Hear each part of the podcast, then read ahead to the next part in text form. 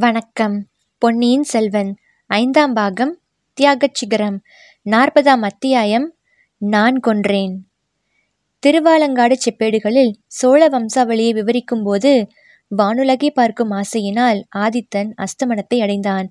உலகில் களி என்னும் காரிருள் சூழ்ந்தது என்று கூறப்பட்டிருக்கிறது. வீரபாண்டியன் தலை கொண்ட வீராதி வீரனாகிய சோழ சாம்ராஜ்யத்து பட்டத்து இளவரசன் ஆதித்த கரிகாலன் அகால மரணம் அடைந்தது பற்றித்தான் அவ்வாறு திருவாலங்காடு செப்பேட்டில் பொறிக்கப்பட்டிருக்கிறது. ஆதித்த கரிகாலன் மரணமுற்று கிடந்த கடம்பூர் அரண்மனையின் அறையில் அப்போது உண்மையாகவே காரிருள் சூழ்ந்திருந்தது. காலாமுகத் தோற்றம் கொண்டவனால் கழுத்து நெறிப்பட்டு தரையில் தடாலென்று தள்ளப்பட்ட வல்லவரினுடைய உள்ளத்திலும் அவ்வாறே சிறிது நேரம் இருள் குடிகொண்டிருந்தது. கொஞ்சம் கொஞ்சமாக அந்த உள்ளத்தில் ஒளி தோன்றிய போது நினைவு வரத் தொடங்கிய போது அவன் கண்களும் விழித்தன. ஆனால் அவனை சுற்றிலும் சூழ்ந்திருந்த இருளின் காரணத்தினால் அவனுடைய கண்ணுக்கு எதுவும் கோசரம் ஆகவில்லை.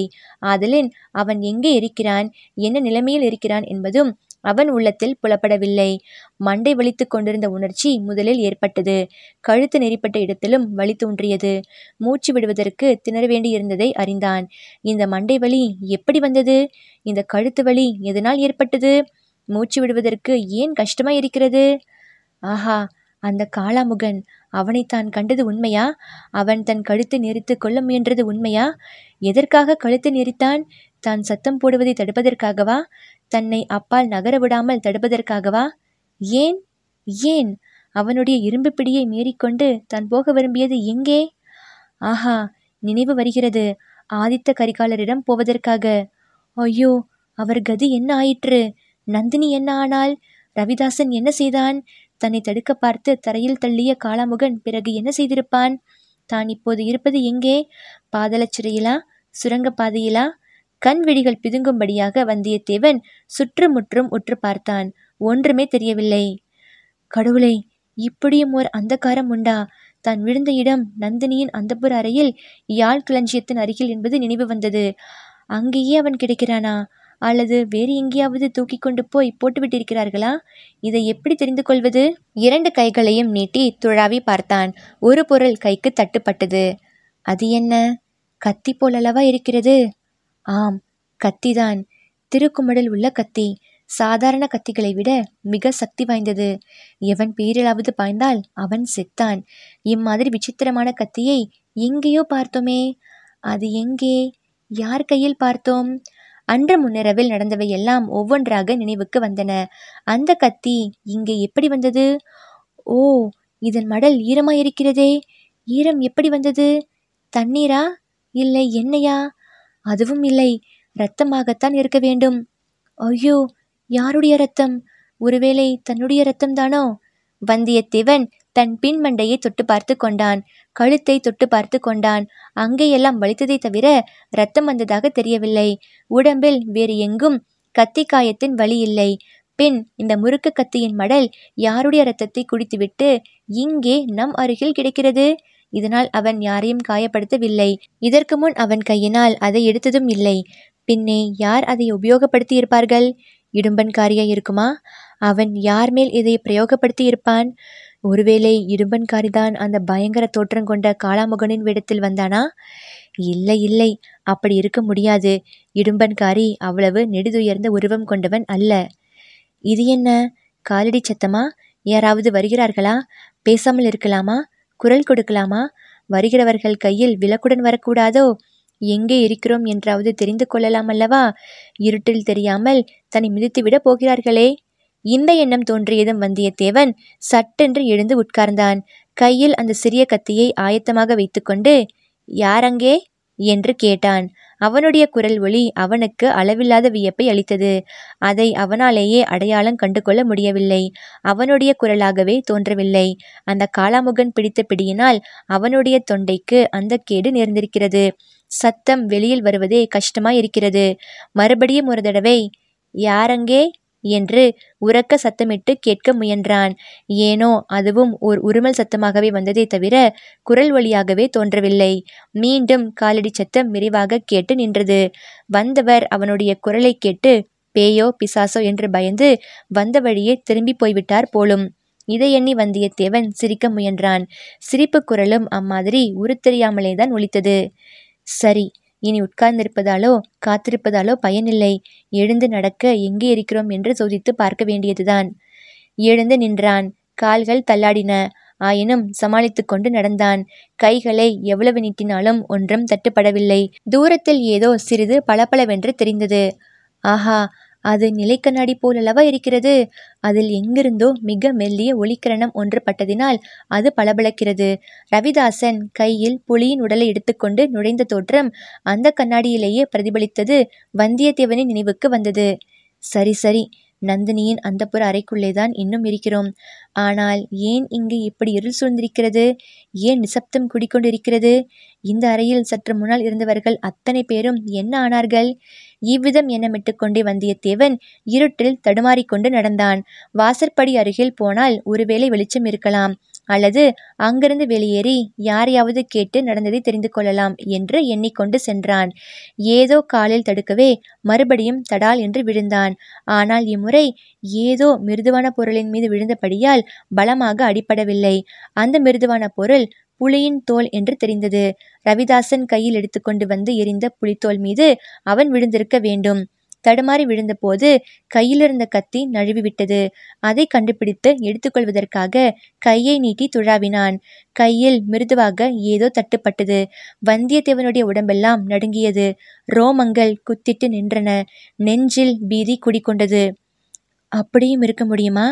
என்று எண்ணிக்கொண்டே மறுபடியும் தடவி பார்த்தான். ஆம். அது ஒரு மனித உடல்தான். அவன் கையில் தட்டுப்பட்டது அந்த மனிதனின் உள்ளங்கை. புலித்தோலை உடனே அகற்றி தூர எறிந்தான். பிறகு உற்று பார்த்தான்.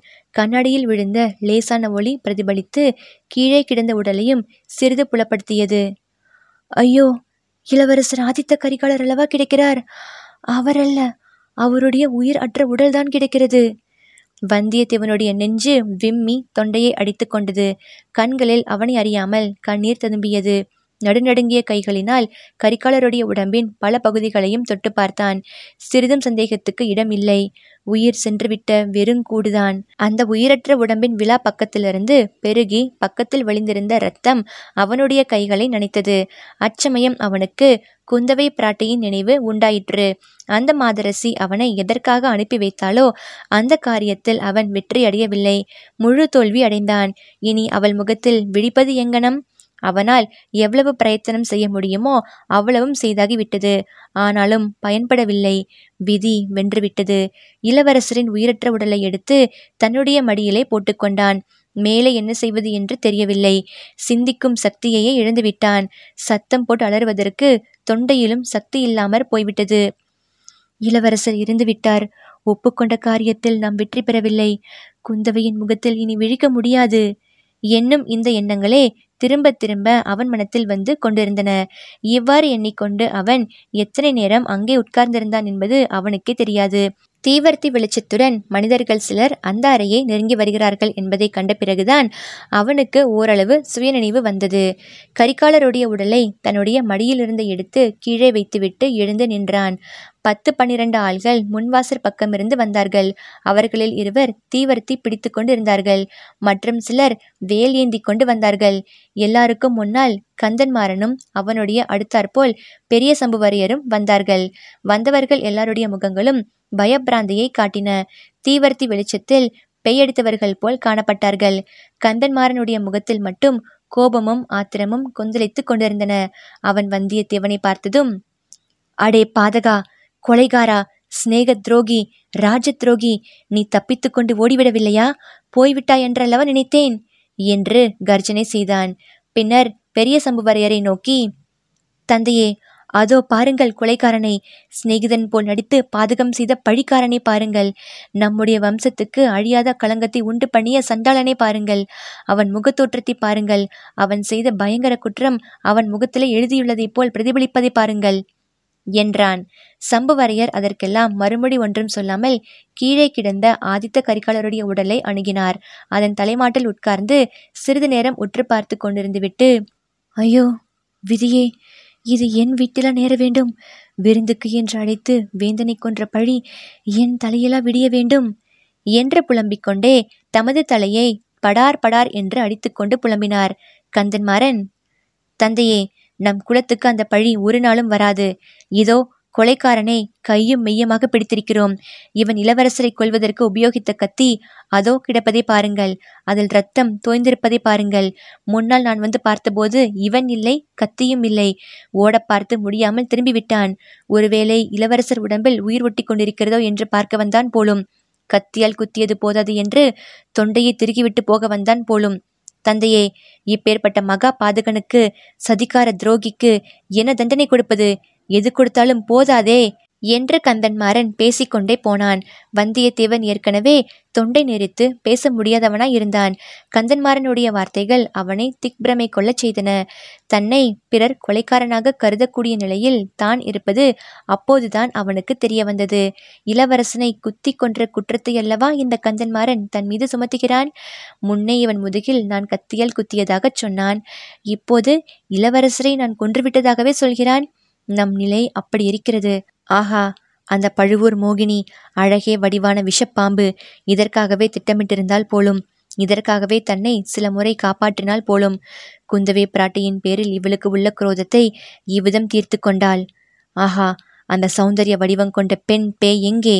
எப்படி தப்பித்தால் காரியம் முடிந்ததும் மந்திரவாதி ரவிதாசன் முதலியவர்களோடு சுரங்க வழியில் தப்பி ஓடிவிட்டால் போலும். இவ்வாறு எண்ணமிட்ட வந்தியத்தேவன் சிந்தனை சட்டென்று இன்னொரு பக்கம் திரும்பியது. ஆதித்த கரிகாலரை தன் கொல்லவில்லை என்பது நிச்சயம். ஆனால் வேறு யார் கொண்டிருப்பார்கள்? நந்தினியா அல்லது ரவிதாசனா? அல்லது காளாமுகனா? ஒருவேளை தன் நினைவு மறக்கும் தருவாயில் ஒரு கணம் தோன்றி மறைந்த மணிமேகலையாகத்தான் இருக்குமோ? அல்லது இந்த முறுக்கு கத்தியை எடுத்து வந்தவனான இடும்பன்காரியாக இருக்குமோ? ஒரு கால் கந்தன்மாறனே தன் நந்தினி மேல் கொண்ட மோகத்தினால் இந்த படு பாதகத்தை செய்துவிட்டு நம் பேரில் பழியை போடுகிறானா? அல்லது நந்தினி சொல்லிய அதிசயமான ரகசியத்தை கேட்டுவிட்டு தன்னைத்தானே நொந்து கொண்ட அதித்த கரிகாலர் தற்கொலை செய்து கொண்டு இருந்தாரா கந்தன்மாறன் தன் பக்கத்தில் நின்ற ஆட்களை பார்த்து தடியர்களே ஏன் சும்மா நிற்கிறீர்கள்? இந்த கொலைக்காரனை பிடித்து கட்டுங்கள். என்று கத்தியதும்தான் வந்தியத்தேவனுக்கு தனது இக்கட்டான நிலைமை மறுபடியும் ஞாபகத்துக்கு வந்தது. கந்தன்மாறனை அவன் இரக்கமும் துயரமும் ததும்பிய கண்களினால் பார்த்தான். ஒரு பெரும் முயற்சி செய்து தொண்டையில் ஜீவனை தெரிவித்து கொண்டு கந்தன்மாரா இது என்ன? நான் இத்தகைய கொடுஞ்செயலை செய்திருப்பேன் என்று நீ நம்புகிறாயா? எதற்காக நான் செய்ய வேண்டும்? எனக்கு என்ன லாபம் இதனால்? நண்பா? என்பதற்குள் கந்தன்மாறன் சீச்சி நான் உன் நண்பன் அல்ல. அவ்விதம் கூறிய உன் நாவை அறுக்க வேண்டும். உனக்கு என்ன லாபம் என்றா கேட்கிறாய்? ஏன் லாபம் இல்லை? நந்தினியின் கடைக்கண் கடாட்சத்தை பெறலாம் என்ற ஆசைதான். அடே அந்த பழுவூர் மோகினி இப்போது எங்கே? என்றான். கந்தன்மாரா உண்மையில் எனக்கு ஒன்றுமே தெரியாது. நான் இங்கு நினைவிழந்து கிடந்தேன். நீங்கள் வருவதற்கு சற்று முன்புதான் நினைவு பெற்றேன். நந்தினி என்ன ஆனாள் என்று எனக்கு தெரியாது. ஒருவேளை சுரங்கப்பாதை வழியாக வெளியேறி இருக்கலாம். வேட்டி மண்டபத்தில் அவளுடைய ஆட்கள் வீரபாண்டியனுடைய ஆபத்துதவிகள் நாலு பேர் காத்திருந்தார்கள். அவர்களுடன் நந்தினி போயிருக்கலாம். கந்தன்மாறன் ஓஹோ உன்னையும் ஏமாற்றிவிட்டு போய்விட்டாளாக்கும்? ஆனால் உனக்கு ஒன்றும் தெரியாது என்று சாதிக்க வேண்டாம். அதை யார் நம்புவார்கள்? நீ அவளுடைய மோக வலையில் விழுந்திருந்தாய். காலால் இட்ட காரியத்தை தலையினால் முடிப்பதற்கு தயாராய் இருந்தாய் என்பது எனக்கு தெரியாதா? ஆதித்த கரிகாலரே சொல்லியிருக்கிறார். நந்தினியும் அவரிடத்தில் உன்னை பற்றிய உண்மையே சொல்லியிருக்கிறாள்.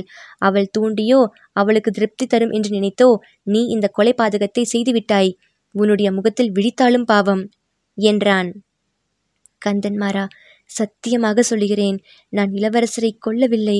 அவர் உயிரை காப்பாற்றும் பொறுப்பை பழையாறு இளைய பிராட்டியிடம் நான் ஏற்றுக்கொண்டு வந்தேன். இவ்விதம் சொல்லித்தான் இளவரசரை ஏமாற்றினாய். பிறகு வஞ்சகம் செய்து குத்தி கொன்றாய். இல்லாவிட்டால் இந்த அறைக்குள் எப்படி வந்து சேர்ந்தாய்? எதற்காக வந்தாய்? கந்தன்மாரா இளவரசருக்கு ஆபத்து வரப்போவதை அறிந்து அவரை பாதுகாக்க வந்தேன். அந்த முயற்சியில் தோற்று போனேன். ஆனால் அது என் குற்றமில்லை. உன் தங்கை மணிமேகலையே வேணுமானால் கேட்டுப்பார். அவள்தான் என்னை சீச்சி என் தங்கையை பற்றி பேசாதே. அவள் பெயரையே சொல்லாதே. ஜாக்கிரதை இனி அவள் பேச்சை எடுத்தால் தெரியுமா? உன் கழுத்தை பிடித்து நிறுத்து இப்பொழுதே கொன்று விடுவேன். இவ்விதம் கூறிவிட்டு கந்தன்மாறன் வந்தியத்தேவன் மீது பாய்ந்து அவன் மார்பையும் தோள்களையும் சேர்த்து பிணைத்திருந்த கயிறுகளை பிடித்து ஒரு குலுக்கு குலுக்கினான். பின்னர் கீழே ஆதித்த கரிகாலன் உடலுக்கு அருகில் உட்கார்ந்து வேதனையில் ஆழ்ந்திருந்த சம்புவரையரை பார்த்து தந்தையே இவனை என்ன செய்கிறது என்று சொல்லுங்கள். நம் குலத்துக்கு அழிய அபகீர்த்தியை உண்டு பண்ணிய இந்த கொலைபாதகனை என்ன செய்கிறது என்று சொல்லுங்கள். தாங்கள் அனுமதி கொடுத்தால் இவனை இந்த நிமிடமே கண்ட துண்டமாக்கி போடுகிறேன். தந்தையே சொல்லுங்கள் என்று கத்தினான். கரிகாலனுடைய உடலை தடவி பார்த்து கொண்டு பிரமை பிடித்தவர் போல் உட்கார்ந்திருந்த சம்புவரையர் கந்தன்மாறனுடைய கூச்சலை கேட்டு அண்ணாந்து பார்த்தார். அவருடைய பார்வை கந்தன்மாறனுக்கு அப்பால் சென்றது. அந்த அறையிலே இருந்த கட்டில் திரைச்சீலை அசைந்ததை கண்டார். மறுகணம் அத்திரைச்சீலையை விலக்கிக் கொண்டு ஓர் உருவம் வெளிப்படுவதை பார்த்தார். கண்களில் நீர் ததும்பியிருந்த காரணத்தினால் திரைச்சீலையிலிருந்து வெளிப்பட்டு வந்தது யார் என்பதை அவர் உடனே தெரிந்து கொள்ளவில்லை. இன்னும் சிறிது அருகில் வந்த அந்த உருவத்தை கண்டதும் அவர் தனது செல்வகுமாரி மணிமேகலை என்பதை அறிந்து கொண்டார். அதனால் அவருக்கு ஏற்பட்ட வியப்பும் அருவருப்பும் வேதனையுடன் கலந்து முகத்தில் தோன்றின. மணிமேகலை நீ எப்படி இங்கே வந்தாய்? என்று அவர் கேட்ட வார்த்தைகள் கந்தன்மாறனையும் திரும்பி பார்க்கும்படி செய்தன. அப்பா நான் இங்கேயேதான் இருந்தேன். அவரை ஒன்றும் செய்ய வேண்டாம் என்று அண்ணனுக்கு சொல்லுங்கள். அவர் பேரில் குற்றம் ஒன்றுமில்லை. என்றாள் கந்தன்மாறன் அப்பா பார்த்தீர்களா? இந்த பாதகன் எப்படி என் தங்கையின் மனத்தை கெடுத்திருக்கிறான்? பார்த்தீர்களா? இவன் பேரில் குற்றம் ஒன்றுமில்லையாமே? என்று சீறிக்கொண்டே சிரித்தான். ஆமண்ணா நிச்சயமாக இவர் பேரில் குற்றம் ஒன்றுமில்லை என்று மணிமேகலை உறுதியாக கூறினாள். கந்தன்மாறனை ஒரு பக்கம் ஆத்திரமும் இன்னொரு பக்கம் வெட்கமும் சேர்ந்து பிடுங்கி தின்றன. தங்காய் வாயை மூடிக்கொள். உன்னை யார் இங்கே அழைத்தார்கள்? நீ இங்கே வந்திருக்கவே கூடாது. உன் புத்தி சுவாதீனத்தில் இல்லை. உடனே முன்கட்டுக்கு போ. மற்ற பெண்கள் உள்ள இடத்துக்கு போ. என்று கத்தினான் கந்தன்மாறன். இல்லை அண்ணா என் புத்தி சுவாதீனத்திலேதான் இருக்கிறது. உன் புத்திதான் கலங்கி போயிருக்கிறது. இல்லாவிட்டால் இவர் இளவரசரை கொன்றதாக நீ குற்றம் சாட்டியிருக்க மாட்டாய் என்றாள் மணிமேகலை. கந்தன்மாறன் அறிவு கெட்டவளே இந்த கொலை பாதகனுக்கு நீ ஏன் பரிந்து பேசுகிறாய்? என்றாள். அவர் கொலை பாதகர் அல்ல அதனால்தான் என்றாள் மணிமேகலை. கந்தன்மாறன் ஆத்திரச்சிரிப்புடன் இவன் கொலைபாதகன் இல்லையென்றால் பின்னே யார்? இளவரசரை கொன்றது யார்? நீ கொன்றாயா? என்றான். ஆம் நான் தான் கொன்றேன். இந்த வாளினால் கொன்றேன் என்றாள் மணிமேகலை. இந்த வார்த்தைகளை கேட்டு அங்கே இருந்தவர்கள் அவ்வளவு பெரும் திகைத்து போனார்கள். அவர்கள் ஒருவர் முகத்தை ஒருவர் வியப்புடன் பார்த்து கொண்டார்கள். ஒரு கண நேர திகைப்புக்கு பிறகு கந்தன்மாறன் வந்தியத்தேவனை விட்டுவிட்டு மணிமேகலை அண்டை பாய்ந்து ஓடினான். அவள் கையிலிருந்த வாளை பிடுங்கிக் கொண்டான். அதன் நுனியை உற்று பார்த்தான். அப்பா இதை கேளுங்கள். இவளால் இந்த வாளை தூக்கவே முடியவில்லை. இவள் இதனால் இளவரசரை கொன்றதாக சொல்லுகிறாள். இது இளவரசர் உடம்பில் பாய்ந்திருந்தால் திரும்ப இவளால் எடுத்திருக்க முடியுமா? இதன் நுனியில் பாருங்கள். சுத்தமாய் துடித்தது போல் இருக்கிறது. வல்லவரையனை காப்பாற்றுவதற்காக இப்படி சொல்கிறாள் இவன் பேரில் இவளுக்கு ஏன் இவ்வளவு அக்கறை? அவ்வளவு தூரம் இவளுடைய மனத்தை இந்த பாதகன் கெடுத்து விட்டிருக்கிறான். மாய மந்திரம் போட்டு மயக்கி விட்டிருக்கிறான். அவனுடைய முகத்தை பாருங்கள். அவன் செய்த குற்றம் அவன் முகத்திலேயே எழுதியிருப்பதை பாருங்கள். என்றான். உண்மையிலேயே வந்தியத்தேவன் முகத்தில் வியப்பும் திகைப்பும் வேதனையும் குடிக்கொண்டிருந்தன. இத்தனை நேரம் மௌனமாய் இருந்தவன் இப்போது வாய்த்திருந்து கந்தன்மாரா நீ சொல்லுவது உண்மைதான். நான் தான் குற்றவாளி. உன் சகோதரி என்னை காப்பாற்றுவதற்காகவே இப்படி கற்பனை செய்து சொல்கிறாள். இளவரசி தங்களுக்கு நன்றி. என் உடலிலிருந்து உயிர் பிரிந்த பிறகும் தாங்கள் என்னிடம் வைத்த சகோதர பாசத்தை மறக்க மாட்டேன். ஆனால் தங்கள் தமையன் சொல்வதை இப்போது கேளுங்கள். அந்த புறத்துக்கு போய்விடுங்கள் என்றான். இதை கேட்ட கந்தன்மாரனுடைய குரோதம் சிகரத்தை அடைந்தது. முன்னமே சிவந்திருந்த அவன் கண்கள் இப்போது அனலை கக்கின. அடே எனக்காக நீ சிபாரிசு செய்யும் நிலைமைக்கு வந்துவிட்டதா? நான் சொல்லி கேட்காதவள் நீ சொல்லித்தான் கேட்பாளா? இவள் உன்னிடம் அவ்வளவு சகோதர வாஞ்சி வைத்திருக்கிறாளா? இவள் என்னுடன் பிறந்தவளா? உன்னோடு பிறந்தவளா? என்னை காட்டிலும் உன்னிடம் இவளுக்கு மரியாதை அதிகமா? அது ஏன்? என்ன மாயமந்திரம் செய்து இவள் மனத்தை அவ்விதம் கெடுத்து விட்டிருக்கிறாய் உன்னை நான் கொள்ளுவதற்கு இதுவே போதும். இதோ உன்னை யமனுலகம் அனுப்பிவிட்டு மறுகாரியம் பார்க்கிறேன். உன் அருமை சகோதரி கையில் வைத்திருந்த வாளினாலேயே உன்னை கொள்ளுகிறேன் அது உனக்கு மகிழ்ச்சி தருமல்லவா? இவ்வாறு கத்திக்கொண்டே கந்தன்மாறன் வாளை ஓங்கிக் கொண்டு வந்தியத்தேவன் மீது பாய்ந்தான்.